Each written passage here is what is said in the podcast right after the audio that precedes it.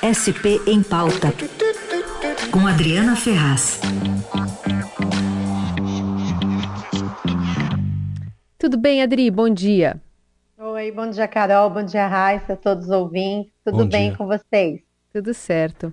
Adri, hoje a gente vai falar sobre uma região tão castigada de São Paulo, que ficou meses alagada em 2009, né? Entrou para o noticiário muito por conta dessa mazela que é viver no Jardim Pantanal, é, por conta de diversos problemas, falta de, de poder público ali ajudando essa população. E agora você traz, é, hoje, inclusive no Estadão, a matéria de que, inclusive, uma escola por lá agora está interditada. Por quê? Pois é, essa região do Jardim Pantanal, Jardim Romano, realmente é muito sofrida, né, para quem mora lá. Acho que a primeira explicação aqui é, é que é uma região de várzea do rio Tietê. Eu acho que isso tem um pouco a ver com o que a gente vai falar agora.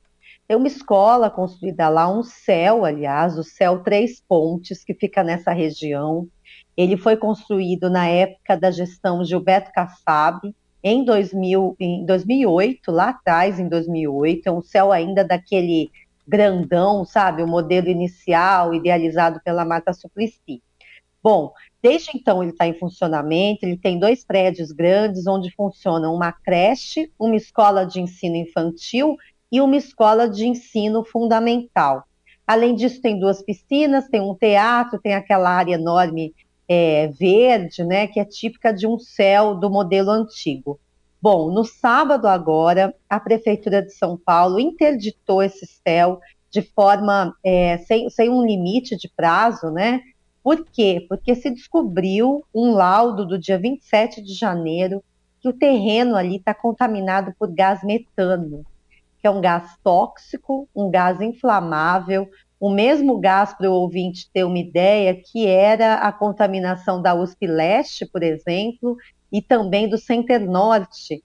Lá atrás também, há uns 10 anos, que Sim. a gente fez uma cobertura muito ampla, né? O gás metano, geralmente, ele é um gás que vem dos aterros, né? De uma área, normalmente, que foi... É, não, não teve um trabalho de remediação. Bom, isso vai ter que ser explicado pela prefeitura ainda, porque que se construiu esse céu nessa área que havia uma contaminação. O fato é, houve a necessidade de paralisar todas as atividades ali, cerca de 1.900 alunos foram diretamente impactados com essa decisão da prefeitura, que, diga-se de passagem, é correta, o que está agora sendo discutido, essa ela foi feita no tempo certo, né? Isso é uma questão ainda que vai ter que ser explicada. Por quê? Porque essa contaminação, não exatamente o motivo dela, mas algum indício de que havia coisa errada ali, já vem de setembro do ano passado. Em setembro do ano passado, as professoras da creche, do prédio da creche, e até mesmo alunos, começaram a comentar de que as salas estavam quentes. Uma aluna, inclusive, um relato que um vereador nos passou, o vereador Donato, do PT, na Câmara, disse que uma aluna falou para a professora que foi deitar no colchonete e o colchonete estava muito quente. Também ali, também depois se constatou que uma das pilares ali, um, uma coluna da construção também estava aquecida. Aí então se começou a investigar o que havia naquele prédio, várias medidas foram tomadas. A gente tem até agora uma entrevista com o prefeito Ricardo Nunes, ele explica um pouquinho essa lógica dos fatos, a cronologia, a gente pode ouvir então. Já foi feita a primeira interdição no dia 20 de setembro do ano passado, 2022, tendo em vista que naquele momento foi identificado o aquecimento da pilastra dentro de uma sala de um centro de educação infantil. Aí depois a CIURB e a Defesa Civil e a Congás foram acionados. E após a vistoria dessas equipes, o espaço desse centro de educação infantil ele foi isolado e as atividades de todos os equipamentos do céu foram suspensas por 15 dias para a realização de um diagnóstico ali mais aprofundado e a realização de reparos se fossem necessários. Em seguida, a CIURB realizou a contratação de uma empresa de engenharia ambiental especializada nesse assunto para monitorar esse local. Nesse período, os estudantes da MF passaram a ter o ensino remoto enquanto as crianças do ensino infantil foram realocadas para outras unidades do entorno. Os que precisavam tiveram a disponibilização do transporte escolar gratuito. Em novembro de 22, as aulas foram retomadas, mas esse SEI, que foi identificado o problema lá no dia 20 de setembro, não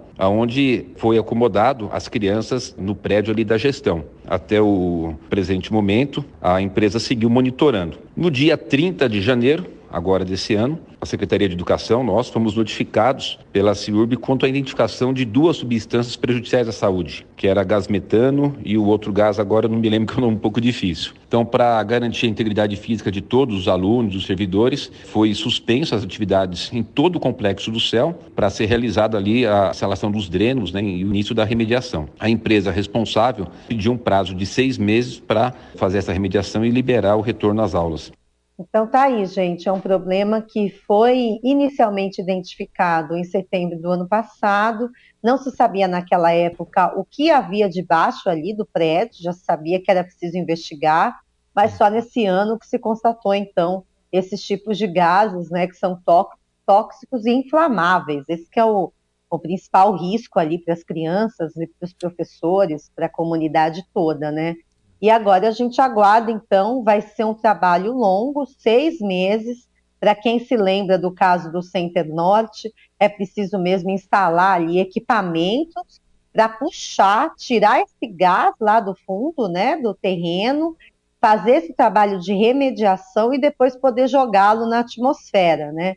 É uma coisa, então, que há um risco, então não pode ninguém mesmo ocupar esses prédios. Agora, vai ficar essa pergunta, né? A prefeitura fez o trabalho lá atrás, interditou o céu por 15 dias, mas retornou com os alunos em novembro.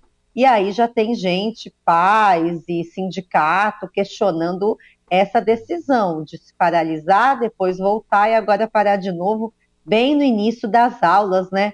Deixa toda aquela comunidade, imagina, quase 2 mil alunos, sem saber ao certo o destino deles nesse começo de ano, Raíssa e Carol. Uhum.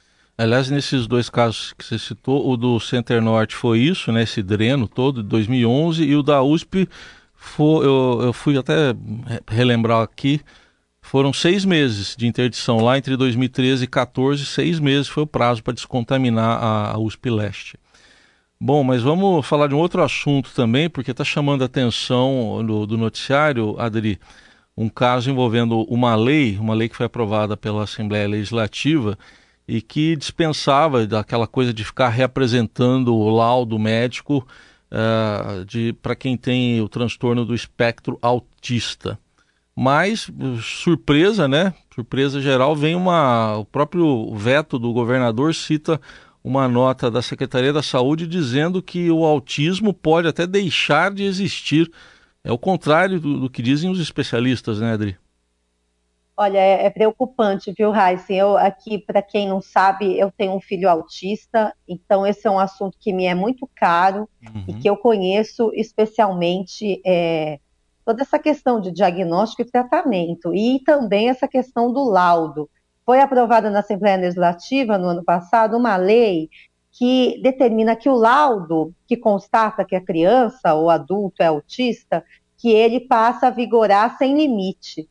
Porque hoje o laudo ele dura um ano, dois anos, aí a família tem todo aquele transtorno de ir atrás, renovar o laudo para conseguir uma série de benefícios e de direitos, né? Como, por exemplo, o benefício que é pago a famílias mais carentes, o BPC, por exemplo, é, para você ficar isento do rodízio de veículos aqui na capital, para você conseguir um desconto no IPVA, comprar um carro com desconto para deficiente, enfim. O laudo ele é necessário para uma série de outros direitos, né? Ele abre portas para esses direitos e é muito complicado você ter que renovar esse laudo o tempo inteiro, já que quem tem autismo, diferentemente do que a equipe técnica do governador diz, vai ter autismo para o resto da vida. O autismo não é uma condição que desaparece com um passe de mágica. Antes fosse, é tudo que a gente mais queria, é. né? Mas não é. E o mais preocupante, eu acho, se o, o governador tivesse simplesmente vetado por várias outras questões, você poderia discutir também. Agora, vetar e dizer que esse veto é uma recomendação da equipe técnica da saúde do governo é muito preocupante, porque a gente viu o governador Tarcísio participou do governo Jair Bolsonaro, né? Que teve tantas recomendações da área técnica do Ministério da Saúde que eram completamente contrárias à ciência durante a pandemia de 2020, 21 da Covid-19, né? Então, há uma preocupação não só para os autistas, para as famílias de autistas, mas de qual vai ser essa, essa gestão do governo Tarcísio em relação à ciência. Não há nenhuma dúvida de que o autismo é uma condição permanente. E lá no veto diz que, se diagnosticado precocemente, ele pode desaparecer até os seis anos de idade. É uma ficção científica, parece, ele desaparece. Ele tem sim que ser diagnosticado precocemente para que a criança possa ter um tratamento e possa se desenvolver precocemente. Quanto mais tarde isso acontece, mais difícil é para a criança se desenvolver. Isso sim é o que diz a ciência, né? E não que o autismo pode desaparecer. Então foi uma fala super polêmica, além de completamente errada, e a gente espera agora que o governo faça uma correção a este respeito, que é o presente uma outra justificativa para dar o veto a esse projeto, que não uma justificativa que não tem amparo científico, Carol e Raiz. É, só não citei, viu, Carol e Adri, é do deputado Paulo Correia Júnior, o projeto. Foi aprovado, mas não foi sancionado pelo, pelo governador. E olha só, gente, na Câmara Municipal de São Paulo tem um projeto igual, de autoria do Executivo, de autoria do, do prefeito Ricardo Nunes. Então, é, é uma, uma falha muito grande mesmo o que está acontecendo no governo, levanta o nosso alerta, né, para essa área da saúde, para essa área da ciência. A gente espera que o negacionismo que a gente observou durante quatro anos de governo Bolsonaro não se repita é. durante o governo Tarcísio aqui no estado, né? E, e, que era na educação também. Vamos lembrar que teve um ministro, foi o Milton Ribeiro, que queria separar crianças em sala de aula. Isso. Era e olha a incoerência, também. gente. Semana passada, o governador Tarcísio aprovou uma lei que fornece canabidiol na rede pública de São Paulo. Baseado em ciência. Sentido. Baseado em ciência e que atende os autistas e diversos outros pacientes que precisam né, do óleo que Sim. é gerado a partir da maconha. Então, é, a gente fica meio confuso. Para que lado vai esse governo, né? Se apoia a ciência, se vai contra a ciência. Ao longo do dia aí, das próximas semanas, o governador vai ter que se explicar sobre esse veto e a gente espera uma correção, no mínimo, e uma nova justificativa para vetar o projeto. Adriana Fernandes. Ferraz. Ai, meu Ferraz. Deus, você não é um, é outra. Desculpa. Mas você compensou Adriana... aquele dia é, agora. Agora compensou aquele dia. Adriana Ferraz, muito obrigada pela participação de sempre. Quinta-feira é a gente volta. Ela falou a mesma coisa, viu? A, a, Ferra... a Fernandes falou a mesma coisa. Exato. Ah, você falou então tá agora. Certo. Beijão, Tchau. gente.